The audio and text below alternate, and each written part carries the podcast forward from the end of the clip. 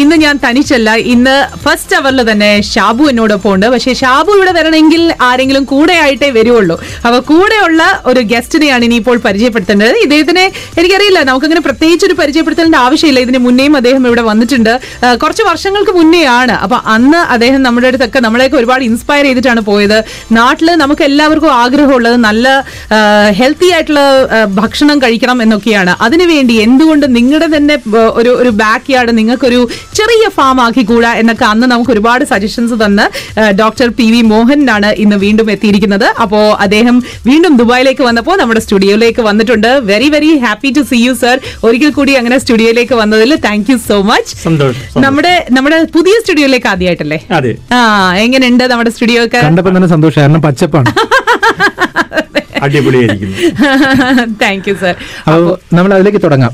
നമ്മോടൊപ്പം തന്നെ ഒരു പ്രവാസി സംരംഭകൻ കൂടിയുണ്ട് മുജീബ്. അതെ. മുജീബിലേക്കും വരാം. അതിനുമുമ്പ് ഡോക്ടർക്ക് ആദ്യം ഒരു അഭിനന്ദനം അറിയിക്കുകയാണ്. കാരണം വെറും ഒരു മൃഗസംരക്ഷണ വകുപ്പിൽ നിന്ന് റിട്ടയർ ചെയ്ത ഉദ്യോഗസ്ഥൻ എന്ന നിലയ്ക്ക് മാത്രമല്ല ഈ പറഞ്ഞ പോലെ കൃഷി മൃഗസംരക്ഷണം നമ്മുടെ നാടിന്റെ ശുചിത്വം അങ്ങനെ പൊതുവായി സാധാരണ മനുഷ്യർക്കൊക്കെ താല്പര്യവും കൗതുകവും ഉണർത്തുന്ന ഏത് വിഷയങ്ങളിലും ഡോക്ടറുടെ ഒരു പ്രതികരണം ഉണ്ടാകും ഡോക്ടറുടെ ഒരു ഒരു ഒരു എന്താണ് ഇൻവോൾവ്മെന്റും ഉണ്ടാകും. പക്ഷേ അടുത്തിടെയായിട്ട് ഡോക്ടർ കൂടുതലായിട്ട് അദ്ദേഹത്തിന്റെ ഫേസ്ബുക്കിൽ നോക്കി കഴിഞ്ഞാൽ വളരെ മനോഹരമായ കുറച്ച് ചിത്രങ്ങളൊക്കെ ഫോട്ടോഗ്രാഫുകൾ ഉണ്ട്. ഇപ്പോ രണ്ടായിരത്തി പത്തൊൻപതിലെ വൈൽഡ് ലൈഫ് ഫോട്ടോഗ്രാഫി പുരസ്കാരം ഡോക്ടർ പി വി മോഹനാണ് ഓ അത് ശരി. നാലായിരത്തോളം എൻട്രി ലോകത്ത് ആകെയുള്ള വൈൽഡ് ലൈഫ് ഫോട്ടോഗ്രാഫിയിൽ അല്ലേ? അതെ. അത് ഏത് ഫോട്ടോ ആയിരുന്നു? ഇത് ഒരു ഫോട്ടോയ്ക്കല്ല അവാർഡ് ഒരു വർഷം അവർ ഓരോ സബ്ജക്റ്റ് തരും. ആ സബ്ജക്റ്റിൽ ഓരോ മാസവും പടങ്ങൾ അയക്കണം.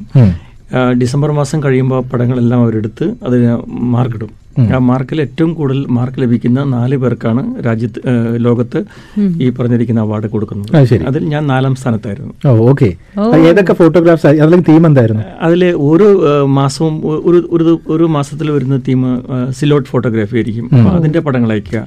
വേറൊന്നുള്ളത് പോർട്രേറ്റ്സ് ഓഫ് ആനിമൽസ് ആയിരിക്കും. ചില വിഷയത്തിൽ കാറ്റ്സ് ആയിരിക്കും. പ്രത്യേകിച്ച് നമ്മുടെ സിംഹം ഈ ചീറ്റ പോലെയുള്ള ആനിമൽസിന്റെ ഫോട്ടോഗ്രാഫ്സ് അപ്പോൾ അങ്ങനെ വിവിധ വിഷയങ്ങളിലാണ്. കാരണം ഒരു ഫോട്ടോ കൊണ്ട് ഒരു ഫോട്ടോഗ്രാഫിയുടെ കഴിവ് അളക്കാൻ നമുക്ക് കഴിയില്ല അതുകൊണ്ടാണ് ആ ഒരു തീരുമാനം അവരെടുക്കുന്നത്. ഓക്കെ ഇത് എവിടെയൊക്കെ പോയിട്ടാണ് ഈ ഫോട്ടോഗ്രാഫ്സ് ഞാൻ എല്ലാ വർഷവും മിക്കവാറും ആഫ്രിക്കയിലേക്ക് ടൂർ പോകാറുണ്ട്. ഇടയ്ക്കിടയ്ക്ക് ഷാബുന് ആഫ്രിക്കയിൽ നിന്നൊക്കെ ഞാൻ വിളിക്കാം. അപ്പോൾ അവിടെ നിന്ന് എടുക്കുന്ന പടങ്ങളാണ് മിക്കവാറും വരുന്നത്. പിന്നെ നമ്മുടെ നാട്ടിൽ നിന്ന് എന്റെ വീട്ടിനടുത്തുള്ള കക്കാട് പുഴയിൽ എല്ലാ ദിവസവും രാവിലെ ഞാൻ ആറു മണിക്ക് ക്യാമറയായിട്ട് പോകും. അപ്പോൾ അവിടെ നിന്ന് എടുക്കുന്ന കുറേ പടങ്ങളും ഇതിനു വേണ്ടിയിട്ട് ഞാൻ അയച്ചിട്ടുണ്ട്. ഓക്കെ ഇൻസ്പിറേഷൻ ശരിക്കും പറഞ്ഞാൽ നേച്ചറിൽ നിന്നും കിട്ടുന്നു എന്ന് പറയുന്നത് കറക്റ്റ് ആണല്ലേ? അല്ല അതാ പറഞ്ഞ മൃഗസംരക്ഷണ വകുപ്പിൽ ആയിരുന്നു പക്ഷെ കൃഷിയോടും ഒക്കെ താല്പര്യമുള്ളത് കൊണ്ട് അദ്ദേഹം അതിൽ നിന്ന് വിരമിച്ചതിന് ശേഷം ഒരുപാട് പേരുടെ ഒരു കൺസൾട്ടന്റ് ആയിട്ട് കൺസൾട്ടന്റ് എന്ന് പറഞ്ഞാൽ ഒരു ഏജൻസി ആയിട്ട് പ്രവർത്തിക്കുകയല്ല.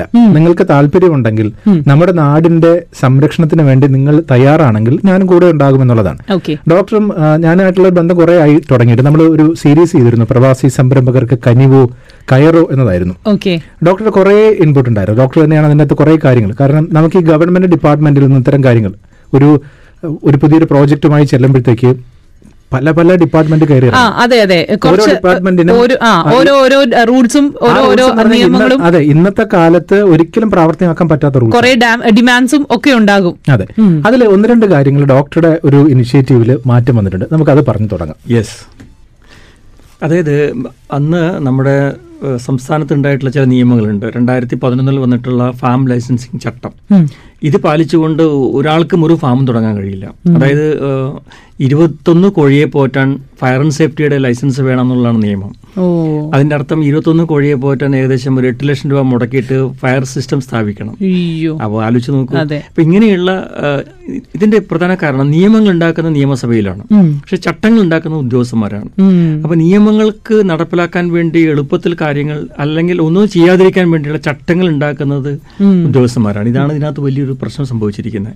അപ്പൊ അത് കൃത്യമായി പഠിച്ച് മനസ്സിലാക്കി വന്നപ്പോഴാണ് ഇത് ഒരാൾക്കും ചെയ്യാൻ പറ്റാത്ത അവസ്ഥയിലേക്ക് കാര്യങ്ങൾ കൊണ്ടെത്തി എന്നുള്ളതാണ്.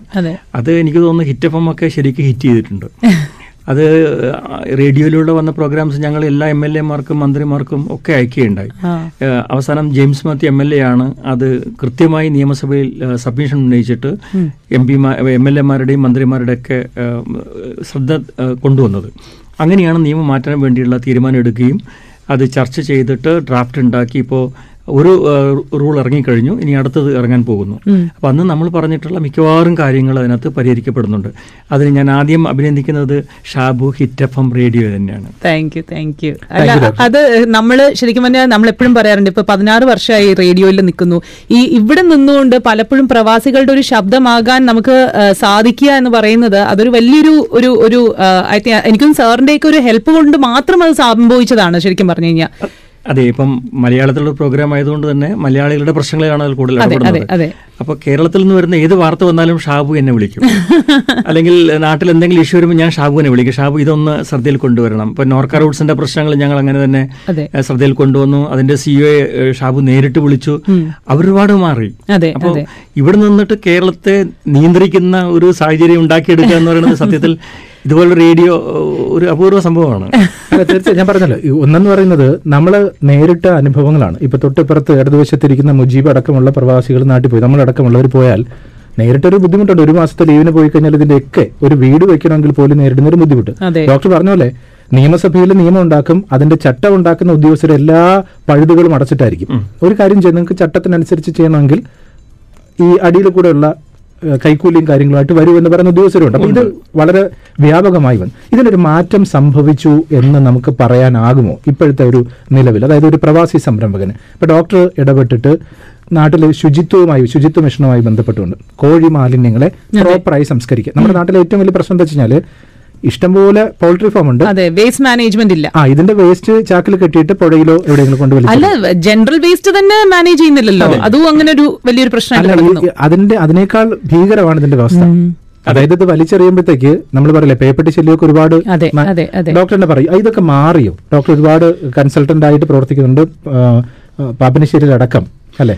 ഇത് നമ്മുടെ നാടിന്റെ ശാപം. നിയമങ്ങൾ മാത്രമല്ല ജനങ്ങളുടെ ഇടപെടലിന്റെ ഭാഗം കൂടിയുണ്ട്. ഇപ്പൊ പാപ്പനശ്ശേരി പഞ്ചായത്തിലെ ഈ മാലിന്യ സംസ്കരണ പ്ലാന്റ് എനിക്ക് തോന്നുന്നു ഷാബുവൊക്കെ ആ പ്രോഗ്രാം പ്രത്യേകമായിട്ട് ചെയ്തിട്ടുണ്ടായിരുന്നു നമ്മുടെ സ്പെഷ്യൽ ന്യൂസിനകത്ത്. അത് തുടങ്ങുന്നതിന് മുമ്പ് തന്നെ ജനങ്ങളുടെ എതിർപ്പുണ്ടായിരുന്നു. അപ്പം ആയിരത്തഞ്ഞൂറ് മെട്രിക് ടൺ കോഴി വേസ്റ്റ് ഒരു ദിവസം നമ്മുടെ സംസ്ഥാനത്ത് ഉണ്ടാകുന്നുണ്ട്. ലോകത്ത് ഏറ്റവും കൂടുതൽ കോഴിയിറച്ചി കഴിക്കുന്നത് മലയാളിയാണ്.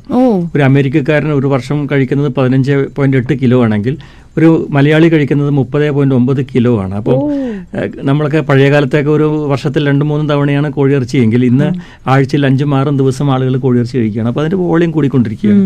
അപ്പോൾ ഈ മാലിന്യങ്ങളെല്ലാം സംസ്കരിക്കാൻ സംവിധാനങ്ങളില്ല. ഓരോ കോഴിക്കടയിലും ഉണ്ടാകുന്ന മാലിന്യങ്ങൾ എടുത്തുകൊണ്ടുപോകുന്ന മാഫിയ സംഘങ്ങളുണ്ട്. ഈ കൊണ്ടുപോകുന്നതിന് അവർക്ക് അങ്ങോട്ട് കാശ് കൊടുക്കും. ഒരു കിലോഗ്രാം വേസ്റ്റ് എടുത്താൽ എട്ട് രൂപ. ഇപ്പൊ അവിടെ എന്താ ചെയ്യുന്ന വെച്ചാൽ ഈ വേസ്റ്റ് നേരെ കടലിലേക്ക് കൊണ്ടുപോകും. തോണി മീൻ പിടിക്കാൻ പോകുന്ന തോണിക്കാരുടെ കയ്യിലേക്ക് ഈ ഒരു രണ്ട് മൂന്ന് ടൺ കൊടുക്കുമ്പോൾ ഒരു മൂന്ന് ടൺ എടുക്കുന്ന ഒരു മീൻ പിടിക്കുന്ന ആളുകൾക്ക് ഏകദേശം പത്ത് പതിനെട്ടായിരം രൂപ ഡെയിലി വരികയാണ് ഇത് നേരെ കടലിൽ തള്ളും തിരിച്ച് അടുത്ത തിരക്ക് കരയിലേക്ക് വരും. ഇത് തെരുവ് നായ്ക്കൾ തിന്ന് പെറ്റ് പെരുകുന്ന ഒരു സാഹചര്യം ഉണ്ടാകുന്നു. ഇപ്പോൾ കഴിഞ്ഞ ഫോറസ്റ്റ് ഡിപ്പാർട്ട്മെന്റ് ഒരു കണക്കനുസരിച്ചിട്ട് നാട്ടിലേക്ക് ഏറ്റവും കൂടുതൽ പന്നിയും കീരിയും ഈ ഇവരൊക്കെ ഇറങ്ങി വരുന്നത് ഈ കോഴി വേസ്റ്റ് കണ്ടിട്ടാണ്. അപ്പൊ അങ്ങനെയുള്ള ഒരുപാട് പരിസ്ഥിതി പ്രശ്നങ്ങൾ നമ്മുടെ കോഴി മാലിന്യം ഉണ്ടാക്കുന്നുണ്ട്. അതിന് പരിഹാരം എന്ന നിലയിലായിരുന്നു ഞങ്ങൾ റെൻഡറിംഗ് പ്ലാന്റ് പ്രപ്പോസ് ചെയ്തത്. കേരളത്തിലെ ആദ്യത്തെ റെൻഡറിംഗ് പ്ലാന്റ് പാപ്പിനിശ്ശേരിയാണ് വന്നത്. അത് ബഹ്റൈനിലുള്ള കുറച്ച് മലയാളി സുഹൃത്തുക്കൾ ഞാൻ അവിടെ ഒരു ഇൻവെസ്റ്റേഴ്സ് മീറ്റിന് പോയിട്ടുണ്ടായിരുന്നു. അതിൽ പങ്കെടുത്ത ആളുകൾ താല്പര്യപൂർവം മുന്നോട്ട് വരികയും അവർക്ക് ഞാൻ കൺസൾട്ടൻസി കൊടുക്കുകയും അവരത് ആരംഭിക്കുകയും ചെയ്തു. പക്ഷേ സ്മെല്ല് വരുന്നു എന്നൊക്കെ പറഞ്ഞിട്ട് ആളുകൾ വെറുതെ പോയി പ്രശ്നങ്ങൾ ഉണ്ടാക്കുക. ഡോക്ടർ പറയുമ്പോൾ കുറച്ചുകൂടി ഡീറ്റെയിൽ അതായത് ഇവിടെയാണ് പ്രശ്നം. അതായത് പ്രോപ്പർ റെൻഡറിംഗ് പ്ലാന് പ്ലാന്റ് സർക്കാരിന്റെ അനുമതി ഇവിടെ സ്ഥാപിക്കാൻ പോവാണ്. അപ്പം ഡോക്ടർ നേരത്തെ പറഞ്ഞ ഒരു മാഫിയ ഉണ്ടല്ലോ. നിങ്ങൾ നേരത്തെ ഈ വേസ്റ്റ് എടുത്തുകൊണ്ടിരുന്ന ഒരു ടീം ഉണ്ടല്ലോ. ഓ ഇവരുടെ വരുമാനമാണ് നിൽക്കുന്നത്. അതെ അതെ അതെ അതെ ഇവരെന്ത് ചെയ്യുന്ന വെച്ചാൽ നാട്ടുകാരെ ഇളക്കി വിടാൻ വേണ്ടിയിട്ട് ഇവർ തന്നെ രാത്രി രാത്രിയിൽ ഈ വേസ്റ്റ് കൊണ്ട് ആ പ്രദേശത്തൊക്കെ ഇട്ട് കണ്ടില്ലേ? ആ റെൻഡറിംഗ് പ്ലാന്റ് വന്നോടി ഭയങ്കര സ്മെല്ലല്ലേ നിങ്ങൾ പ്രശ്നം ഉണ്ടാക്കി എന്ന് പറയും. Okay okay. ഡോക്ടർ അടക്കം എന്താ ചെയ്യുന്ന വെച്ചാൽ ഇവർ മുഴുവനും C C T V camera വെച്ചിരുന്നു ഇത് മുഴുവന്റെയും റെക്കോർഡ് എടുത്തിട്ട് കളക്ടർ അടക്കം വിളിച്ചിട്ട് ആളുകളെ വിളിച്ചിട്ട് പറഞ്ഞത് ഇതാണ് സംഭവിച്ചത്. രാത്രി ഇന്ന ആൾക്കാരോട് വന്നിരുന്നു വേസ്റ്റ് കൊണ്ടിട്ടതാണെന്ന് പറഞ്ഞിട്ട് ഓക്കേ, ആളുകൾക്ക് ബോധ്യപ്പെട്ടു. ആ. ഇതാണ് നമ്മുടെ നാട്ടിൽ മിക്കപ്പോഴും സംഭവിക്കുന്നത്. യെസ് അപ്പോൾ ജനകീയ കമ്മിറ്റി ഉണ്ടാക്കിയിട്ട് ഇപ്പോൾ മനോഹരമായിട്ട് ഇപ്പോൾ പ്ലാന്റ് വർക്ക് ചെയ്യുന്നുണ്ട്. ഇതേ മോഡൽ തന്നെ എല്ലാ ജില്ലകളിലും പ്ലാന്റ് വർക്ക് ചെയ്യാൻ പോകുന്നു. ഇപ്പം മുജീബിന്റെ കുറോഫിലും അവിടെ കോഴിക്കോട് ജില്ലയിൽ ഒരു റണ്ടറിംഗ് പ്ലാന്റ് ഒരു എട്ട് കോടി മുടക്കിയിട്ട് ഒരു പ്ലാന്റ് ചെയ്യാനുള്ള പ്രൊപ്പോസലായിട്ട് മുന്നോട്ട് പോവുകയാണ്. അപ്പോൾ നമ്മുടെ സംസ്ഥാനത്ത് ഈ കോഴി വേസ്റ്റ് സംസ്കരിക്കുന്നതിന്റെ രണ്ട് പോസിറ്റീവ് സൈഡ് ഒന്ന് ഈ മാലിന്യങ്ങൾ മാറ്റപ്പെടുന്നു. രണ്ട് അതൊരു വാല്യൂ ആഡഡ് പ്രൊഡക്റ്റായിട്ട് മാറുകയാണ്. നമ്മൾ ഏറ്റവും കൂടുതൽ ഉപയോഗിക്കുന്ന ഫിഷ് ഫീഡ് അതുപോലെ ഡോഗ് ഫീഡ് പെഡിഗ്രി പോലെയുള്ള കമ്പനിക്കാർ ഇതിന്റെ പ്രൊഡക്റ്റാണ് എടുത്തു കൊണ്ടുപോയിട്ട് ഉപയോഗിക്കുന്നത്. അതിന് നല്ലൊരു വിലയും നമുക്ക് ലഭിക്കുന്നുണ്ട്. നല്ല വരുമാനം ലഭിക്കുന്ന ഒരു ഒരു മേഖല കൂടിയാണ് ഈ റണ്ടറിംഗ് പ്ലാന്റുകൾ സ്ഥാപിക്കുക എന്നുള്ളത്. ഓക്കെ. മറ്റിടങ്ങളിലൊക്കെ ഈ പറഞ്ഞ പോലെ പാപ്പനശ്ശേരി ഒരു നല്ല റോൾ മോഡലാണ്. പക്ഷെ മറ്റിടങ്ങളിലൊക്കെ എന്താണ് അവസ്ഥ? ഡോക്ടർ ഇന്നലെ എന്നോട് പറഞ്ഞിരുന്നൊരു കാര്യം. ഒരാൾ എന്തെങ്കിലും ഒരു നല്ല കാര്യത്തിന് ഇറങ്ങിക്കഴിഞ്ഞാൽ ആ പ്രദേശത്തുള്ള ആളുകളെ തെറ്റിദ്ധരിപ്പിക്കാൻ എളുപ്പമാണ്. കാരണം ആദ്യം നമുക്കറിയാലോ ഒന്ന് കോടികൾ മുടക്കിയാണ് ഈ പ്രോജക്റ്റ് കൊണ്ടുവരുന്നെന്ന് കേൾക്കുമ്പോൾ തന്നെ ആളുകളുടെ മനസ്സിൽ ആ കുത്തക മുതലാളിയാണ് അതെ അതെ. പിന്നെ പണം പിരിവിന് ആൾ വരും. അതെ അതെ. പിന്നെ പ്രവാസി കൂടെ ആണെങ്കിൽ അയ്യോ ഒരുപാട് പൈസ ആയിട്ട് വരുന്ന ആളാണ്. അങ്ങനെ ഒരു കാര്യം പറഞ്ഞിരുന്നല്ലോ. അല്ല ഇതിനകത്ത് ഈ പ്രൊജക്ടുകൾ പ്ലാൻ ചെയ്യുമ്പോൾ തന്നെ ഡൊണേഷൻ എന്ന് പറഞ്ഞിട്ട് ഇപ്പോൾ ഒരു ഒരു ഉണ്ട് ആണോ? ഓ. ഇത് ആർക്കാണ് ഡൊണേഷൻ പോകുന്നത് മുജീബ് തന്നെ അദ്ദേഹത്തിന്റെ പിന്നെ മീറ്റ്ലാൻഡിന്റെ പ്രൊജക്ടിനകത്ത് ഡൊണേഷൻ എന്ന് പറഞ്ഞിട്ട് കോടികൾ വകയിരുത്തിയിട്ടുണ്ട്. ഈ ഡൊണേഷൻ എന്ന് പറയുമ്പോൾ ആര് എന്ത് സംരംഭങ്ങൾ തുടങ്ങുമ്പോഴും പാർട്ടിക്കാരുടെ ആളുകൾ വരും. അത് അവരുടെ യുവജന വിഭാഗം വരും പാർട്ടി പിന്നെ വിഭാഗം വരും സ്റ്റുഡൻസിന്റെ ആളുകൾ വരും. അത് ഇന്ന പാർട്ടി എന്നില്ല എല്ലാ ആളുകളും അതിനകത്ത് വരും. പണ്ട് ഫണ്ട് കൊടുത്തിട്ടില്ലെങ്കിൽ പിന്നെ അവിടെ നടക്കില്ല എന്നുള്ളതാണ്. പക്ഷേ നമ്മുടെ പുതിയ minister E P Jayarajan sir വന്ന ശേഷം ഒരുപാട് കാര്യങ്ങൾ മാറ്റം വന്നിട്ടുണ്ട്. ഇപ്പോൾ ഒരു ഉദാഹരണം പറയാം. ഈസ്നസ് ടു ഡു ബിസിനസ് എന്ന് പറയുന്ന ഒരു നിയമം ഇറങ്ങിയിട്ടുണ്ട്. ആ. നിയമത്തിൽ പറയുന്നത് എല്ലാ ലൈസൻസോടുകൂടി പ്രവർത്തിക്കുന്ന ഒരു സ്ഥാപനത്തെ ഒരു വ്യവസായ സംരംഭത്തെ പൂട്ടിക്കാൻ ഒരു തദ്ദേശ സ്വയംഭരണ സ്ഥാപനങ്ങൾക്കും അധികാരങ്ങളില്ല. ഓക്കെ. അത് വെറുതെ പൂട്ടാൻ അങ്ങനെ നിയമം അനുവദിക്കുന്നില്ല. നേരത്തെ അങ്ങനെയല്ല. ആരെങ്കിലും ഒരാളെ പരാതി കൊടുത്തു കഴിഞ്ഞാൽ അപ്പോൾ പൂട്ടാൻ പറയും. ഇപ്പോൾ പാപ്പനശ്ശേരി ഉണ്ടായിട്ടുള്ളൊരു വിഷയം മനുഷ്യാവകാശ കമ്മീഷനിൽ കേസ് കൊടുത്തു. അപ്പോൾ പൂട്ടാൻ പറഞ്ഞു തൽക്കാലത്തേക്ക് അവർ വരുന്നവരെയെങ്കിലും. അപ്പോൾ രണ്ടാഴ്ച പൂട്ടിക്കിടന്നു. ആ പൂട്ടിക്കിടന്ന സമയത്ത് മനുഷ്യാവശ്യ കമ്മീഷന്റെ ആളുകൾ വന്ന് വീടുകൾ കയറി ഇറങ്ങിയപ്പോൾ അവർ ഈ നില നെഞ്ച് നെഞ്ച് തടച്ച് കരയുകയാണ്. അപ്പൊ ഇന്നലത്തെ മണം സഹിക്കാൻ വയ്യ എന്റെ കുട്ടി ഛർദ്ദിച്ചു. സത്യത്തിൽ അത് പൂട്ടിക്കിടക്കുകയാണ്. അയ്യോ അപ്പൊ ആളുകൾക്ക് ബോധ്യപ്പെട്ട് അതൊരു ഒരു മോക്ക പരിപാടിയാണ്. അതുകൊണ്ട് അങ്ങനെ വിശ്വസിക്കേണ്ട കാര്യമില്ല. നിങ്ങൾ പ്ലാന്റ് ഓടിച്ചോളൂ എന്ന് പറഞ്ഞു അങ്ങനെ അങ്ങനെയുള്ള ഇടപെടൽ നടക്കുന്നുണ്ട് ഇപ്പോൾ ഓക്കെ ഓക്കെ. ഇപ്പൊ സാറ് തന്നെ ഇപ്പൊ അവിടെ നിൽക്കുന്നത് കൊണ്ട് സാറിന് പേഴ്സണലി ഇപ്പൊ ഓരോ കാര്യങ്ങൾക്കും ഒരു ഓരോ ഓരോ പരിഹാരങ്ങളും ഇതേപോലെ തന്നെ കളക്ടറിനെ വിളിക്കുക അല്ലെങ്കിൽ സി സി ടി വി ചെയ്യാതെ അത് കാണിക്കാൻ പറ്റുന്നുണ്ട്. ഇപ്പൊ ഒരു പ്രവാസി എന്നുള്ള ലെവലിൽ ഞാനിപ്പോ ഒരു ഒരു ഇൻവെസ്റ്റ്മെന്റ് ചെയ്യുമ്പോൾ എനിക്കിപ്പം ഇവിടെയും ജോലിയുണ്ട്.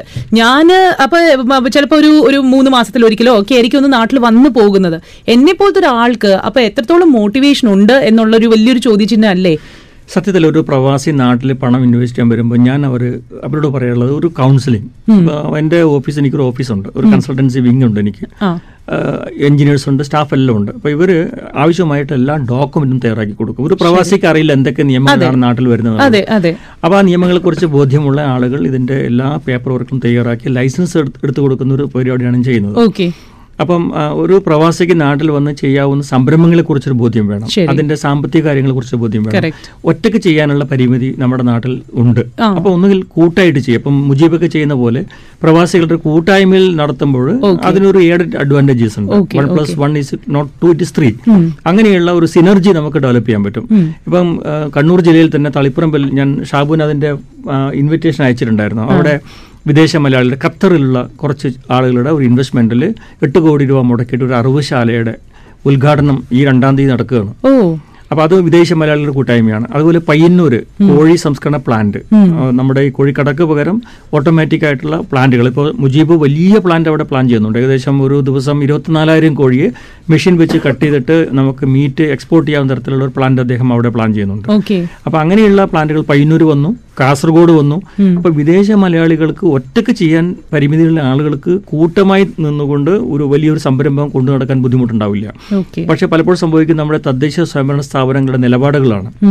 അവിടെ പന്നി ഫാം നടത്താൻ വേണ്ടി ഒരു കർഷകൻ എന്റെ അടുത്തേക്ക് വന്നു. ഞാൻ അതിനാവശ്യമായ എല്ലാ പേപ്പർ വർക്കുകളും ചെയ്തു കൊടുത്തു. പഞ്ചായത്തിന്റെ പേര് ഞാൻ ഇവിടെ പറയുന്നില്ല.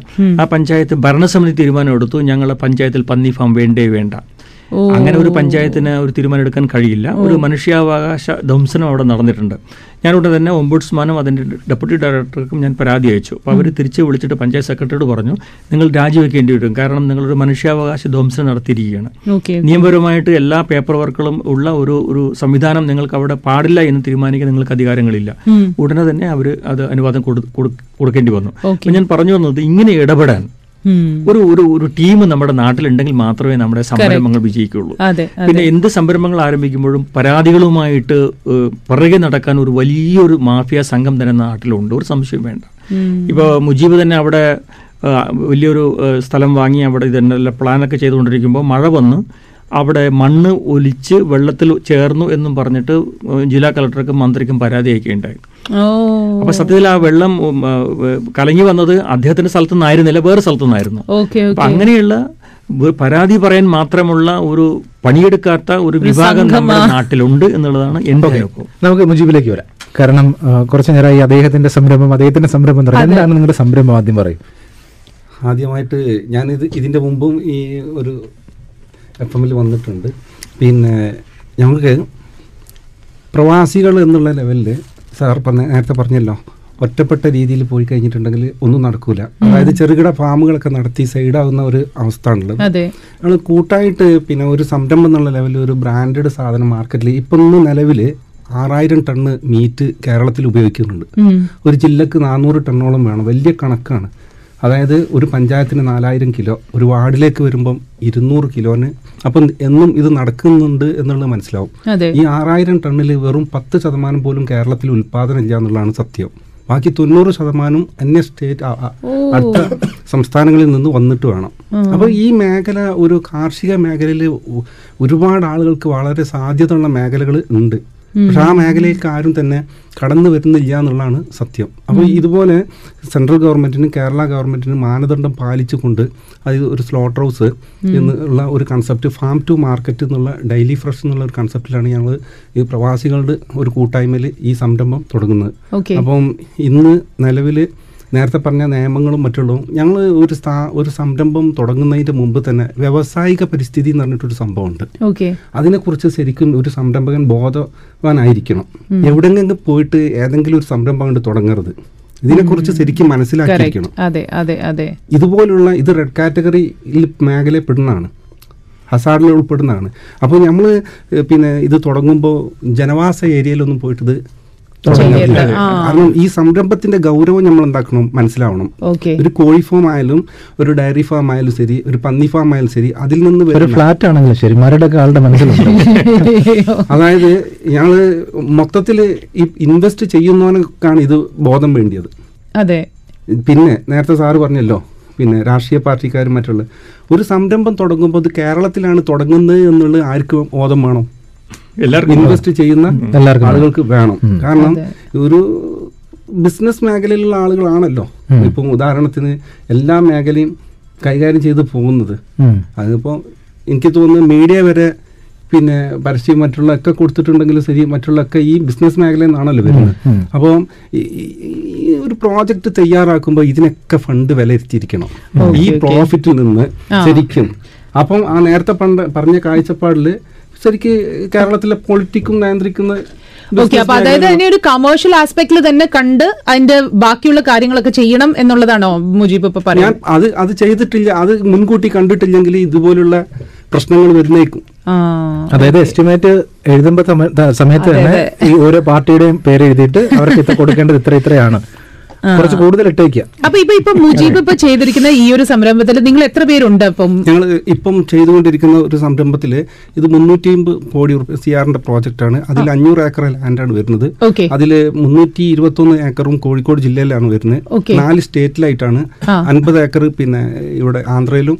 അൻപത് ഏക്കർ തമിഴ്നാട്ടിലും എൺപത് ഏക്കർ ഗുണ്ടിൽപേട്ട കർണാടകയിലും. ഇതിൽ ഇതിൽ പിന്നെ പാരന്റ് സ്റ്റോക്ക് ഉണ്ട്.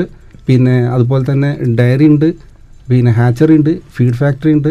പ്രോസസ്സിങ് സാർ നേരത്തെ പറഞ്ഞിട്ടുള്ള ഇന്ത്യയിൽ തന്നെ പിന്നെ ഈ ഒരു ലെവലിൽ വേറെ ഒരു പ്ലാന്റ് വരാൻ സാധ്യതയില്ല. അപ്പോൾ അത്രയും കണ്ടിട്ട് ഒരു ഫാം ടു മാർക്കറ്റ് എന്നുള്ള ഡെയിലി ഫ്രഷ് എന്നുള്ള ഒരു ഇതിലും ആന്റിബയോട്ടിക് ഇല്ലാത്ത ഒരു ചിക്കനാണ് നമ്മൾ ഭക്ഷ്യസുരക്ഷ മുന്നിൽ നിർത്തിയിട്ട്. ഉള്ള ഒരു പദ്ധതിയാണ്. ഇതിൽ ഡെയിലി പത്ത് ടണ്ണോളം ജൈവവളം ഉണ്ടാവും. ഈ ജൈവവളം ഉപയോഗിച്ചിട്ട് കൃഷിയും ആ ഒരു ഏകദേശം ആയിരത്തി മുന്നൂറ് ആൾക്കാർക്ക് ഡയറക്റ്റ് ആയിട്ട് വർക്ക് കിട്ടും. ഓക്കെ അതോടുകൂടി തന്നെ ഇതിൽ ഇൻഡയറക്റ്റ് ആയിട്ട് ആയിരക്കണക്കിന് കുടുംബശ്രീ യൂണിറ്റ് മറ്റുള്ളവർക്ക് ഇതിൽ പിന്നെ പ്രവാസികളായിട്ടുള്ള ആളുകൾക്ക് ഇതിൽ മുൻഗണന. ശരി ശരി. ഓക്കെ ഇതിൽ മുജീബ് പറഞ്ഞൊരു കാര്യത്തിൽ പേരന്റ് ഫാം എന്ന് എടുത്ത് പറയണ്ടായില്ല നമ്മുടെ നാട്ടിലുള്ള ഒരു കോഴി ബിസിനസിന്റെ ഒരു ഭാഗമാണത്. നമുക്കറിയാം കോഴി ഇറച്ചി നമ്മുടെ നാട്ടിൽ ഇതിന്റെ ഗ്രാൻഡ് പാരന്റ് ഉൽപ്പാദിപ്പിക്കുന്നില്ല. ഓക്കെ ഇവിടെ ഉൽപ്പാദിപ്പിക്കുന്നത് ഇറച്ചിക്കോഴി കുഞ്ഞുങ്ങളെ മാത്രമാണ്. അതിന്റെ തള്ളക്കോഴികളെയും അതിന്റെ തള്ളക്കോഴികളെയും വിദേശത്തു നിന്നാണ് നമ്മൾ കൊണ്ടുവരുന്നത്. ഇതിന്റെ മുഴുവൻ നിയന്ത്രണം രണ്ട് കമ്പനികൾക്കാണുള്ളത് ഇന്ത്യയിൽ അതുകൊണ്ട് തന്നെ ഇതിന്റെ വില നിയന്ത്രിക്കാൻ കർഷകർക്കോ അല്ലെങ്കിൽ ആളുകൾക്കോ കഴിയില്ല. അപ്പോൾ പേരന്റ് ഫാം സ്വന്തമായിട്ടുണ്ടെങ്കിൽ മാത്രമേ അതായത് ഇറച്ചിക്കോഴി കുഞ്ഞുങ്ങളെ വിരിയിക്കുന്ന മുട്ടയിടുന്ന കോഴികളെ വളർത്തുന്നതാണ് പേരന്റ് ഫാം. അത് നമ്മുടെ കയ്യിലുണ്ടെങ്കിൽ മാത്രമേ മുട്ടയുടെ വിലയും കുഞ്ഞിന്റെ വിലയും നിയന്ത്രിക്കാൻ പറ്റുള്ളൂ. ഇത് ഈ നിയന്ത്രണം മാത്രമാണ് ഇതിന്റെ പ്രോഫിറ്റ് എന്ന് പറയുന്നത്. ആ ഫാം കൂടി ഇതിനകത്ത് വലിയ ബഡ്ജറ്റ് അതിന് വേണ്ടി വരും ഇതിന്റെ ഭാഗമായിട്ടുണ്ട്. ഇപ്പൊ സാർ ഇപ്പം അഗ്രികൾച്ചർ അല്ലെങ്കിൽ ഇപ്പൊ ഇതേപോലെ തന്നെ സ്ലോട്ടർ ഹൗസസിന്റെ കൺസൾട്ടൻസിയും അതിന്റെ ബേസ് മാനേജ്മെന്റ് കാര്യങ്ങളും ഒക്കെ തന്നെ കൊടുക്കുന്നുണ്ട്. ഇതിനകത്ത് ഫണ്ടമെന്റൽ ആയിട്ട് നമ്മൾ എന്തൊരു സംരംഭം തുടങ്ങിയാലും അതിനെ കുറിച്ച് നമ്മൾ എ ടു സെഡ് പഠിച്ചിരിക്കണം എന്നുള്ളതാണ്. കാരണം അതിന്റെ രണ്ട് വശവും റിസ്ക്കും അതേപോലെ തന്നെ അതിന്റെ പ്രോഫിറ്റും ചിലപ്പോൾ ഒരു ബിസിനസ് ചെയ്തുകൊണ്ടിരിക്കുന്ന ഒരാളോട് ചോദിക്കുമ്പോൾ അവരതിന്റെ പ്രോഫിറ്റിനെ കുറിച്ചായിരിക്കും പറയുന്നത്. എടാ ഞാൻ ദേ അഞ്ച് ലക്ഷം മുടക്കിയുള്ളൂ. പക്ഷേ എനിക്കിപ്പോൾ പത്ത് ലക്ഷം ഉണ്ട് എന്നൊക്കെ പറയുമ്പോഴത്തേക്കും നമ്മളും ഓ ഓക്കെ അപ്പൊ അത്രയും നല്ല ഒരു ഇൻട്രസ്റ്റിംഗ് ഒരു ബിസിനസ് ആണെന്ന് ചിലപ്പോൾ വിചാരിക്കും. പക്ഷേ ചിലപ്പോൾ ആ പത്ത് ലക്ഷം കിട്ടുന്നതിന് മുന്നേ അയാൾക്ക് ഇരുപത് ലക്ഷത്തിന്റെ നഷ്ടത്തിന് ശേഷമായിരിക്കും അയാൾ ചിലപ്പം ആ പത്ത് ഉണ്ടാക്കിയിരിക്കുന്നത്. അത്. ചിലപ്പോൾ നമ്മളുടെ അടുത്ത് പറഞ്ഞില്ല എന്നിരിക്കും സോ വളരെ ട്രാൻസ്പെറന്റ് ആയിട്ട് നമുക്ക് എല്ലാ സൈഡ്സും പറഞ്ഞു തരുന്ന ഒരു കൺസൾട്ടന്റ് ആണ് സാർ ഇപ്പോൾ പക്ഷേ സാറിന്റെ ഫീൽഡ് അല്ലാത്ത വേറെ കാര്യത്തിലും ആൾക്കാർക്ക് ഇൻവെസ്റ്റ്മെന്റ് ഉണ്ടാവുമല്ലോ. ഇൻവെസ്റ്റ്മെന്റിൽ താല്പര്യം ഉണ്ടാവുമല്ലോ. ഇവിടെ തന്നെ ഫോർ എക്സാമ്പിൾ ഇപ്പം ഇപ്പൊ ടയർ ബിസിനസ് ചെയ്യുന്ന ഒരാൾ അയാൾക്ക് ചിലപ്പോൾ നാട്ടിലും അതുപോലത്തെ ഒരു ബിസിനസ് ചെയ്യാനായിരിക്കും താല്പര്യം. പക്ഷെ നാട്ടിലത്തെ റൂൾസ് വേറെ ആയിരിക്കും നാട്ടിലത്തെ ലോജിസ്റ്റിക്സ് വേറെ ആയിരിക്കും സോ അങ്ങനെ എല്ലാ ബിസിനസ് ആസ്പിറൻസിനും ചെന്ന് കണ്ട് സംസാരിക്കാൻ ഒരു വേദി ഉണ്ടോ?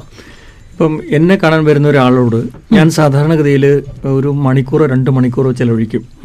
അവരുടെ ബാക്ക്ഗ്രൗണ്ട് അന്വേഷിക്കും സാമ്പത്തിക സ്ഥിതി അന്വേഷിക്കും മുൻ പരിചയം അന്വേഷിക്കും നാട്ടിലുള്ള ഭൗതിക സാഹചര്യങ്ങൾ അന്വേഷിക്കും എത്ര സ്ഥലമുണ്ട് വീട്ടിൽ ആരൊക്കെയുണ്ട് അപ്പോൾ ഒരു ഒരു ഇവാലുവേഷൻ അവിടെ നടക്കും. ഇവാലുവേഷൻ ഇവാലുവേഷനൊക്കെ കഴിഞ്ഞിട്ട് ഞാൻ അദ്ദേഹത്തിന്റെ ഉള്ളിലുള്ള കാര്യങ്ങളൊക്കെ എടുക്കും.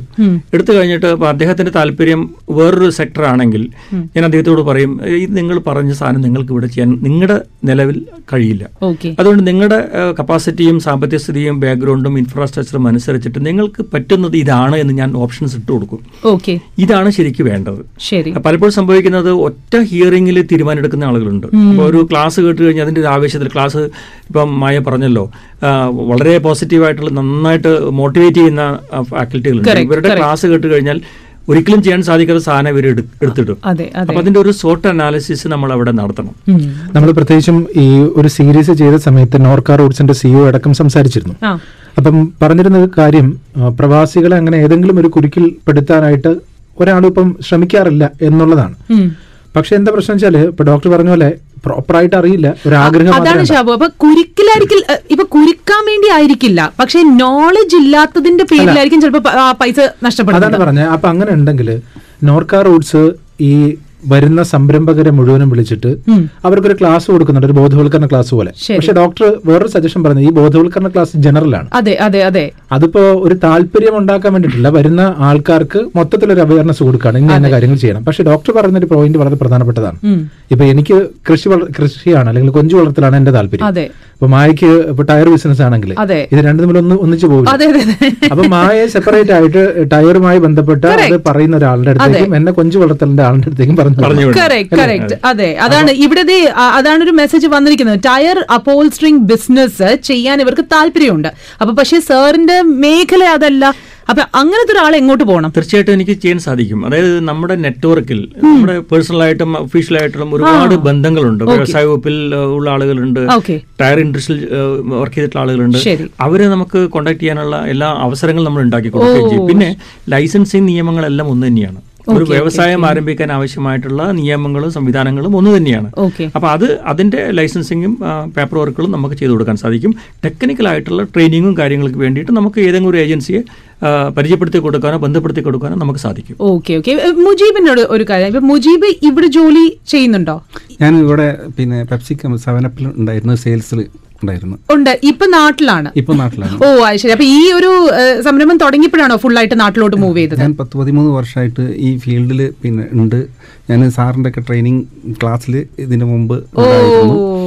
അപ്പൊ കുട്ടികളെ മാതിരി മുന്നിൽ ഇരിക്കുകയായിരുന്നു എന്നെക്കാളും വിവരമുള്ള സത്യം. ഇപ്പൊ ഈ ഫീൽഡിനെ കുറിച്ച് പിന്നെ ഇന്ത്യയിലും ഇന്ത്യന്റെ അകത്തും പുറത്തും പിന്നെ മറ്റുള്ള യഥാർത്ഥത്തിൽ ടയറിന്റെ പരിപാടിക്ക് പോയതായിട്ട് അവസാനം ഈ കൃഷിയിലേക്ക് ഇറങ്ങിയതാണോ? അങ്ങനെയല്ല. പത്ത് നാല്പത് വർഷമായിട്ട് നമ്മളെ ഫീൽഡ് നമ്മളെ കുടുംബം തന്നെ ഈ പോൾട്രി മേഖലയിലാണ് ഉള്ളത്. ഇപ്പോൾ ലൈവായിട്ട് അഞ്ചെട്ട് സ്റ്റാളുകൾ നടന്നുകൊണ്ടിരിക്കുന്നുണ്ട്. ഞാൻ ഇപ്പൊ എന്റെ ജീവിതത്തിൽ ഫസ്റ്റ് ആയിട്ട് കോടതിയിൽ കൂട്ടിൽ കയറുന്ന കോയി വേസ്റ്റ് കൊണ്ട് ഈ തട്ടി എന്നുള്ള ഒരു ചെയ്യാത്ത പറഞ്ഞ പണി അദ്ദേഹം ചെയ്തിട്ടുണ്ട്. ഞാൻ ചെയ്ത് ചെയ്- ചെയ്- ചെയ്യുന്നുണ്ടോ എന്ന് ചോദിച്ചാൽ നാട്ടിലുള്ള ഒരു ടണ്ണ് മീറ്റ് പുറത്ത് ഇറങ്ങുന്നുണ്ടെങ്കിൽ മുന്നൂറ്റി അമ്പത് കിലോ വേസ്റ്റ് അത് പുറത്ത് ഡിസ്പോസിബിൾ ചെയ്യുന്നുണ്ട് എന്നുള്ളതാണ് സത്യമായിട്ട്. മെയിൻ ആയിട്ട് അത് റിവർ അല്ലെങ്കിൽ റോഡ് ഹൈവേ റോഡ് സൈഡിലാണ് ഇത് ഇതാണ്. അപ്പം ഇത് കറക്റ്റായിട്ട് ഡിസ്പോസിബിൾ ചെയ്യുക എന്നുള്ളതിനെ ഒരു എല്ലാ മേഖലയിലും ഇപ്പോഴും കേരളത്തിൽ നടക്കുന്ന സ്ലോട്ടർ മേഖലയിൽ സാർ പറഞ്ഞ മാതിരി ഒരു പ്രാകൃതമായിട്ടുള്ള രീതി തന്നെയാണ് ഇപ്പോഴും തുടർന്നുകൊണ്ടിരിക്കുന്നത്. ഈ തുറന്ന അറ- അറവശാലകൾ അല്ലെങ്കിൽ ഈ പിന്നെ വേസ്റ്റ് ഡിസ്പോസിബിൾ സിസ്റ്റം എന്നൊക്കെ പറഞ്ഞിട്ടുള്ള ഈ സിസ്റ്റം ഇത് ജനങ്ങളുടെ പ്രശ്നമല്ല. ഇത് ഇവർ ചെയ്യുന്നവരെ പ്രശ്നങ്ങളല്ല. ഞങ്ങൾ ഇത് വാങ്ങിക്കൊണ്ടുവന്ന ആളുകളോ? ഞാനും നിങ്ങളൊക്കെ ഇപ്പം ചിക്കൻ വാങ്ങുന്നുണ്ടല്ലോ. ഞാൻ ചോദിക്കട്ടെ രാവിലെ ആറ് മണി തൊട്ടിട്ട് രാത്രി പിന്നെ ഏഴ് മണി എട്ട് മണി വരെ ഒരു സ്റ്റാളിൽ രാവിലെ ആറ് മണിക്ക് അറുത്ത് പിന്നെ ഇടുന്ന ഒരു ടാങ്കിലേക്കല്ലേ? അതെ. അതെ ഒരു പെട്ടിയിലാണ് ഇടുന്നത്. ആ പെട്ടിയിലിടുമ്പോൾ ഞാൻ ചോദിക്കട്ടെ ഒരു പത്ത് ഒരു- ഒരു മണിക്കൂറോ രണ്ട് മണിക്കൂറോ അഞ്ച് മണിക്കൂറോ പത്ത് മണിക്കൂറോ ആണോ? ആറോട് ആറ് പന്ത്രണ്ട് മണിക്കൂർ ആയാലും പിന്നെ നമ്മൾ പോയിട്ടുണ്ടെങ്കിൽ അതിലേക്കല്ല അറുത്തിടുന്നത് മുറിവാക്കിയിട്ടാണ് അതിലേക്ക് ഇടുന്നത്. എത്ര ബാക്ടീരിയകളുടെ ഒരു ലോകമാണ് മനുഷ്യരിലേക്ക് എത്രയും പെട്ടെന്ന് കടന്നു കയറാൻ പറ്റിയിട്ടുള്ള ജന്തുജന്യ രോഗങ്ങളുടെ ഒരു കലവറാണിത്. ഇവിടുന്ന് ഓരോ പ്രോസസ്സിംഗ് മേഖല എങ്ങനെയാണ് അതിന്റെ മുട്ടി ആറവും ഒക്കെ എങ്ങനെയാണ് അതിന്റെ കറി കട്ടിങ് അല്ലെങ്കിൽ ബിരിയാണി കട്ടിങ് എന്ന് പറഞ്ഞിട്ട് എവിടെ വെച്ചിട്ടാണ് അത് കട്ട് ചെയ്യുന്നത് അപ്പോൾ അപ്പൊ ഇത് ഇത് ഇത് ആരാ വാങ്ങുന്നത്? നിങ്ങളും ഞാനൊക്കെ അടങ്ങുന്ന ഇത് ഒരു ഒരു അറപ്പോടെ വെറുപ്പോട് കൂടി വേറെ നിവർത്തിയില്ല. വേറെ എന്താ ഓപ്ഷൻസ് ഉള്ളത് ഇത് ഡോക്ടർ ആവട്ടെ വക്കീലാവട്ടെ ജഡ്ജി ആവട്ടെ മന്ത്രി ആവട്ടെ ഹെൽത്ത് ഇൻസ്പെക്ടർ ആവട്ടെ വേറെ എന്താ ഉള്ളത് എല്ലാം കഴിക്കുന്ന ഒന്നാണ്. അതെ. ആരാണ് ഇവരല്ലേ. പോട്ടെ ഫുഡ് സേഫ്റ്റി എന്നുള്ള ലെവലിൽ നമ്മൾ അറിയുന്നുണ്ടോ? ഇവിടെ ആളുകൾ കരുതുന്നത് എന്താ വെച്ചാൽ ബ്രോയിലർ ചിക്കൻ ആണ് പ്രശ്നം എന്നുള്ളതാണ്. ആന്റിബയോട്ടിക് ഉണ്ടെന്ന് അതെ. യഥാർത്ഥത്തിൽ നമ്മുടെ നാട്ടിൽ മലബാർ ഏരിയയിൽ പ്രത്യേകിച്ചും ഈ ലഗോണ് ചിക്കൻ വെളിയിൽ പിന്നെ മാർക്കറ്റിൽ വളരെ ഈക്വൽ ആയിട്ടാണ് സെയിൽ ചെയ്യുന്നത്. ഈ ലഗോൺ ചിക്കൻ കഴിക്കാൻ പറ്റും ഡോക്ടർ പറയട്ടെ. അത് മുപ്പത്തിനാല് ഇനം വാക്സിന്റെ മേലെ അത് തട്ടുകൊയ്യ ചണ്ടിക്കൊയ്യാണ്. അത് ഫുഡ് മീറ്റല്ല മീറ്റിനുള്ളതല്ല. അപ്പോൾ അതിൽ എന്ന് പറഞ്ഞിട്ടുണ്ടെങ്കിൽ ഈ ഫുഡ് സേഫ്റ്റി ഡിപ്പാർട്ട്മെന്റ് എന്താണ് ചെയ്യുന്നത്? അതാണ് ഞാൻ പറഞ്ഞു വെച്ചാൽ ഇപ്പൊ ജോലി ചെയ്തതിനെക്കാട്ടിയും വളരെ ഇതിന്റെ പാർട്സ് ഒരു നിരന്തരമായിട്ട് ഒരാൾക്ക് കൊടുത്താൽ ഒരാളുടെ ആന്തരിക അവയവങ്ങൾ എന്താവും സൈഡാവുന്നുള്ളതിൽ യാതൊരു സംശയമില്ല ഡോക്ടർ പറയട്ടെ. മുജീബ് പറഞ്ഞ ഒരു കാര്യമുണ്ട്. നമ്മുടെ നാട് കേരളത്തിൽ ഇരുപത്തി ആറായിരം കോഴിക്കടയുണ്ട് ഒരു കോഴിക്കടയുടെ നാട്ടിലെ നാട്ടിൽ ഇൻവെസ്റ്റ്മെന്റ് എന്ന് പറയുന്നത് ഒരു കത്തി ഒരു കുറ്റി ഒരു പെട്ടി. ഈ മൂന്നുണ്ടെങ്കിൽ ഒരു ഒരു ദിവസം ഏകദേശം ഒരു രണ്ടായിരം രൂപയുടെ വരുമാനം ഉണ്ടാക്കാം. പക്ഷെ ഇതിനൊന്നും ലൈസൻസ് ഇല്ല. ഞാൻ അറിയാനുള്ള അവകാശം വെച്ചിട്ട് ഫുഡ് സേഫ്റ്റി കമ്മീഷണർക്ക് കത്ത് കൊടുത്തപ്പോൾ എനിക്ക് കിട്ടിയ മറുപടി ഞങ്ങൾ ലൈസൻസ് ഇഷ്യൂ ചെയ്തിട്ടില്ല എന്നുള്ളതാണ്. അപ്പോൾ നമ്മുടെ F S S A rule രണ്ടായിരത്തി പതിനൊന്നിൽ വന്നതിന് ശേഷമുള്ള കാര്യം ഒരു ഹോട്ടലുകാരൻ ഒരു ചിക്കനോ മട്ടനോ ബീഫ് എന്തോ ആയിക്കോട്ടെ അവൻ ഇറച്ചി മാത്രമല്ല പാൽ ഉൾപ്പെടെ. അവിടെ സർവ് ചെയ്യുന്നുണ്ടെങ്കിൽ അവർക്ക് ഫുഡ് സേഫ്റ്റിയുടെ ലൈസൻസോ രജിസ്ട്രേഷനോ ഉള്ള കടകളിൽ നിന്ന് മാത്രമേ ഈ മാംസമോ മുട്ടയോ പാലോ വാങ്ങിക്കാൻ പാടുള്ളൂ. അപ്പോൾ ഞങ്ങൾ ചില ഹോട്ടലിൽ പോകുമ്പോൾ അവരോട് ചോദിക്കും നിങ്ങൾ എവിടെ നിന്നാണ് വാങ്ങിക്കുന്നത്? അപ്പോൾ ഞങ്ങൾ ഇന്ന സ്ഥലത്ത് നിന്നാണ് വാങ്ങിക്കുന്നത്. അവർക്ക് ലൈസൻസ് ഉണ്ടോ? ഇല്ല സർ ലൈസൻസ് ഉള്ള കടയിൽ നിന്നല്ലേ നിങ്ങൾ വാങ്ങിക്കാൻ പാടുള്ളൂ. "ആ, അറിയാം സർ എന്നാൽ ലൈസൻസ് ഉള്ള ഒരു കട ഞങ്ങൾക്ക് പറഞ്ഞു താ എന്നാണ് അവർ ചോദിക്കുന്നത്. സത്യത്തിൽ ലൈസൻസുള്ള കടയില്ല. ഇപ്പോൾ ഫുഡ് സേഫ്റ്റി സേഫ്റ്റിക്കാർ അത്. ചെയ്യേണ്ട കാര്യം വെച്ചാൽ ഓരോ കോഴിക്കടയും അതിനെ ലൈസൻസ് എടുക്കത്തക്ക രീതിയിലുള്ള മാനദണ്ഡങ്ങൾ ഉണ്ടോ എന്ന് പരിശോധിക്കണം. ഫുഡ് സേഫ്റ്റി പറയുന്ന മാനദണ്ഡങ്ങൾ എന്താണ്? ഒന്ന് വൃത്തിയായി സൂക്ഷിക്കണം എന്നുള്ളതാണ്. മാലിന്യങ്ങൾ ശാസ്ത്രീയമായി സംസ്കരിക്കണം. മൂന്നാമത്തെ കാര്യം ഇപ്പൊ നമുക്കറിയാം ഈ ഷവർമ കഴിച്ചിട്ട് ആളുകൾ ആശുപത്രി. പോയിസണിങ് ഇത് വരുന്ന പ്രധാന കാരണം ഈ കോളൈ സാൽമോണല്ല പോലെയുള്ള ബാക്ടീരിയയാണ് ഈ മജു പറഞ്ഞൊരു കാര്യം ശരിയാണ്. ഒറ്റ പെട്ടിക്കകത്താണ് ഒരാഴ്ചയോളം കോഴികളെ വെട്ടിയിട്ടിട്ട് ആ ഒരു പാത്രം കഴുകില്ല. ഇപ്പൊ നമ്മൾ വെട്ടുന്നത് മരക്കുറ്റിയിലായിരിക്കും. ഈ മരക്കുറ്റിയുടെ പുറത്ത് ഇറച്ചിയുടെ കഷ്ണങ്ങളെല്ലാം ഇങ്ങനെ പറ്റിപ്പിടിച്ചിരിക്കും. അത് ഈച്ച വന്നിരിക്കും. അതിന്റെ മുകളിലാണ് ഇറച്ചി വെട്ടുന്നത്. സത്യത്തിൽ പ്രഷർ കുക്കറിനോട് നന്ദി പറയണം. ഇത് നന്നായിട്ട് കുക്ക് കുക്ക് ചെയ്യുന്നതുകൊണ്ടാണ് നമുക്കൊന്നും അസുഖം വരാത്തത്. അപ്പൊ ഷവർമ പ്രോപ്പർലി കുക്കഡ് ആയിരിക്കില്ല. അങ്ങനെയാണ് പലപ്പോഴും ഷവർമ കഴിച്ചിട്ട് ആളുകൾക്ക് ഫുഡ് പോയ്സണിങ് ഉണ്ടാകുന്നത്. നമ്മുടെ സംവിധാനങ്ങൾ ഇങ്ങനെയാണ് പ്രവർത്തിക്കുന്നത്. ഇപ്പോൾ ശ്രീലങ്ക നോക്കിയാൽ അവിടെ ഒരൊറ്റ കോഴിക്കട കാണില്ല. ഇന്ത്യയെ കമ്പയർ ചെയ്യുമ്പോൾ വളരെ പിന്നോട്ടുള്ള പിന്നോട്ടുള്ള സാമ്പത്തിക സ്ഥിതിയുള്ള ഒരു രാജ്യത്ത് പോലും ശാസ്ത്രീയമായ കോഴിക്കടയുണ്ട്. ആ ഇവിടെയാണ് പ്രശ്നം. അതായത് നമുക്ക് ഇപ്പം മായ ചോദിച്ചതുപോലെ ഇത് പ്രോപ്പറായിട്ട് നമുക്ക് ഫംഗ്ഷൻ ചെയ്യിക്കാൻ പറ്റില്ലേ എന്ന് ചോദിച്ചു കഴിഞ്ഞാൽ ഇരുപത്തി ആറായിരം വരുന്ന കോഴിക്കടക്കാരുടെ ഒരു സമരം തുടങ്ങും. ഈ ഇരുപത്തി ആറായിരം കോഴിക്കടക്കാരെന്ന് വെച്ചാൽ ഞങ്ങളെ പോലുള്ള പാവങ്ങളുടെ കഞ്ഞിയിൽ പാറ്റയിടാൻ വേണ്ടി ഇതാ ശ്രമിക്കുകയാണെന്ന് പറയും. ഞാൻ പറഞ്ഞില്ലേ ഇതിന് ഇതിന് പരിഹാരം ഉണ്ടാക്കണമെങ്കിൽ ബേസിക് ലെവലിൽ മുതൽ തുടങ്ങണം. അതാണ് ഷാബു ഞാൻ ബിക്കോസ് എന്താന്ന് വെച്ചാൽ ഇതിന് മുന്നേ നമ്മൾ ഇവിടുന്ന് നിന്ന് ഇതേ ചർച്ച ചെയ്തിട്ടുണ്ട് സർ ഇതിനും സെയിം കോൺവെർസേഷൻ അപ്പൊ നമ്മൾ വർഷങ്ങൾ പോകുന്നവരും പോകുന്നോറും ഇതിനൊരു പരിഹാരമല്ല ആ കോൺവെർസേഷൻ കണ്ടിന്യൂ ചെയ്യുന്നു. പരിഹാരം വരുന്നുണ്ടെന്ന് പറഞ്ഞു സർ, പരിഹാരമാണ് ഇപ്പൊ വന്നിരിക്കുന്ന സ്ലോട്ടർ ഹൗസുകൾ അതായത് നമ്മളിപ്പോ ഇവിടെയൊക്കെ കാണുന്നത് പോലുള്ള സ്ലോട്ടർ ഹൗസുകൾക്കാണ് ശുചിത്വ മിഷൻ അടക്കം ശ്രമിച്ചുകൊണ്ടിരിക്കുന്നത്. സർ പിന്നെ ഈ ഒരു കാര്യത്തിൽ ഏറ്റവും കൂടുതൽ അടിപ അടിപ്പെട്ടിട്ടുള്ളത് പ്രവാസികളുടെ കുടുംബങ്ങളാണ്. കാരണം എന്താണെന്ന് വെച്ചിട്ടുണ്ടെങ്കിൽ കോഴിക്കോട് ജില്ലയിൽ തന്നെ അല്ല കോഴിക്കോട് മെഡിക്കൽ കോളേജിൽ ഫസ്റ്റ് ഒരു പത്ത് മുപ്പത് വർഷം മുമ്പ് രണ്ട് ഡയാലിസിസ് മെഷീൻ ഉണ്ടായിരുന്നത്. മലബാർ ഏരിയക്ക് മൊത്തം ഉണ്ടായിരുന്നത്. ഇന്ന് കേരളത്തിൽ ഇന്ന് പ്രത്യേകിച്ച് മലബാർ ഏരിയയിൽ ഓരോ പിന്നെ പഞ്ചായത്തിലും മുപ്പതോളം മുപ്പതും അതിൽ കൂടുതലും ഡയാലിസിസ് മെഷീൻ ഉണ്ടായിട്ടും ക്യൂവിലാണ് ഇപ്പോഴും ആളുകളുള്ളത്. ഈ ആളുകളുടെ കിഡ്നി ഇത്രയും ഈ ഒരു ലെവലിൽ എത്താനുള്ള കാരണം അതിന്റെ ബാക്കിലുണ്ടായിട്ടുള്ള ഒരു ഇതിനെക്കുറിച്ച് ആരും ഇന്ന് വരെയായിട്ട് അന്വേഷണം നടത്തി. ഞാൻ ഞാൻ മനസ്സിലാക്കിയ ഒരു കാര്യമാണ് പറഞ്ഞത്. ഞാൻ ചോദിക്കുന്നത് ഈ പിന്നെ ഈ ഇപ്പം പിന്നെ ലഗോൺ ഈ ചിക്കൻ ഇവിടെ മാർക്കറ്റിൽ ഇറങ്ങുന്നുണ്ടല്ലോ. ഇതിനാരെങ്കിലും ബാൻ ചെയ്യുക അല്ലെങ്കിൽ ഇതിന്റെ ഇത്രയും വലിയ പ്രശ്നം? നമ്മൾ ബിരിയാണിയൊക്കെ കഴിക്കുന്നുണ്ടല്ലോ? അല്ല മറ്റുള്ള ഈ കല്യാണ പാർട്ടികൾക്കും മറ്റുള്ളതൊക്കെ. ഇത് കഴിക്കാൻ പറ്റിയ സാധനമാണോ? ഈ വിദേശ രാജ്യങ്ങളിലൊന്നും നമ്മുടെ ഈ മുട്ടയിട്ട് കഴിഞ്ഞാലുള്ള കോഴിയുടെ ഇറച്ചി ഉപയോഗിക്കില്ല. ഓ. അത് പൊടിച്ച് പൊടിയാക്കിയിട്ട് വേറെ ഏതെങ്കിലും ഫീഡിലേക്ക് കൺവേർട്ട് ചെയ്യാണ് ചെയ്യുന്നത്. നമ്മുടെ നാട്ടിലെ ഏറ്റവും കൂടുതൽ ഡിമാൻഡുള്ള സാധനമാണ് ഈ ലഗോൺ ഇറച്ചി കോഴി. ഇത് ഏകദേശം മുപ്പത്തിനാലിന് വാക്സിന്റെ മേലെ ഓടുന്ന സാധനമാണിത് വാക്സിൻ കൊടുത്തുകൊണ്ട് അത് ഇറച്ചിയെ ബാധിക്കുന്ന വിഷയമല്ല. പക്ഷേ അത് ശാസ്ത്രീയമായിട്ട് വാക്സിൻ മനുഷ്യന്മാരെ മനുഷ്യന്മാർ എത്ര വാക്സിൻ എടുക്കുന്നുണ്ട് അതൊന്നും ഇറച്ചിയെ ബാധിക്കില്ല. പക്ഷേ ഇറച്ചിയുടെ ക്വാളിറ്റിയെ നമ്മൾ കമ്പയർ ചെയ്യുമ്പോൾ ഒരു കാരണവശാലും അത് സാധാരണഗതിയിൽ കഴിക്കാവുന്ന ഒരു തരത്തിലുള്ളതല്ല. അതിന് ബ്രോയിലർ ബ്രോയിലർ ചിക്കൻ തന്നെ നമ്മൾ കഴിക്കണം. ശരി. അപ്പൊ എന്തായാലും നമ്മൾ നേരത്തെ സംസാരിച്ചതുപോലെ തന്നെ ഈ ഒരു കോൺവെർസേഷൻ പലപ്പോഴും നമുക്ക് കൺസേൺ ഉയർത്തുന്ന ഒരു കാര്യം തന്നെയാണ്. കാരണം ജനങ്ങളുടെ ഹെൽത്തിനെ കുറിച്ചും ഒക്കെ തന്നെയാണ് സംസാരിക്കുന്നത്. പക്ഷേ സാർ ഇവിടെ വന്നിരിക്കുന്നതിന്റെ one of the main reason എന്ന് പറയുന്നത് ഇതിന് ഒരു പരിഹാരം ഇവർ കണ്ടെത്താൻ പോകുകയാണ്. So there are people who are diligently working behind it അതാണ് നമ്മൾ അപ്രീഷിയേറ്റ് ചെയ്യേണ്ട ഒരു കാര്യം. കാരണം നമ്മളെ പോലെ തന്നെ കൺസേൺ ഉള്ള ഒരു ഒരു വലിയൊരു വിഭാഗം ആൾക്കാർ കേരളത്തിലുണ്ട്. അവർ ഇതിനു വേണ്ടി തുടർച്ചയായിട്ട് ഇനിയിപ്പോൾ എന്തൊക്കെ ഹേർഡിൽസ് വന്നാലും ഒരുപോലെ തന്നെ നിന്ന് വർക്ക് ചെയ്യുന്ന ആൾക്കാരാണ്. അപ്പോൾ സാറിന് എന്താണേലും എല്ലാവിധ ആശംസകളും നേരുകയാണ്.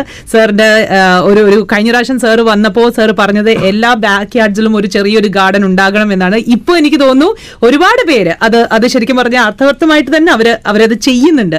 ഇനി സാറിന്റെ ഈ ഒരു വേസ്റ്റ് മാനേജ്മെന്റ് കാര്യവും അതുപോലെ തന്നെ ബാക്കിയുള്ള ഈ സാറിന്റെ ഒരു വിഷൻ ഉണ്ടല്ലോ അതെല്ലാം തന്നെ സക്സസ് ആവട്ടെ. താങ്ക്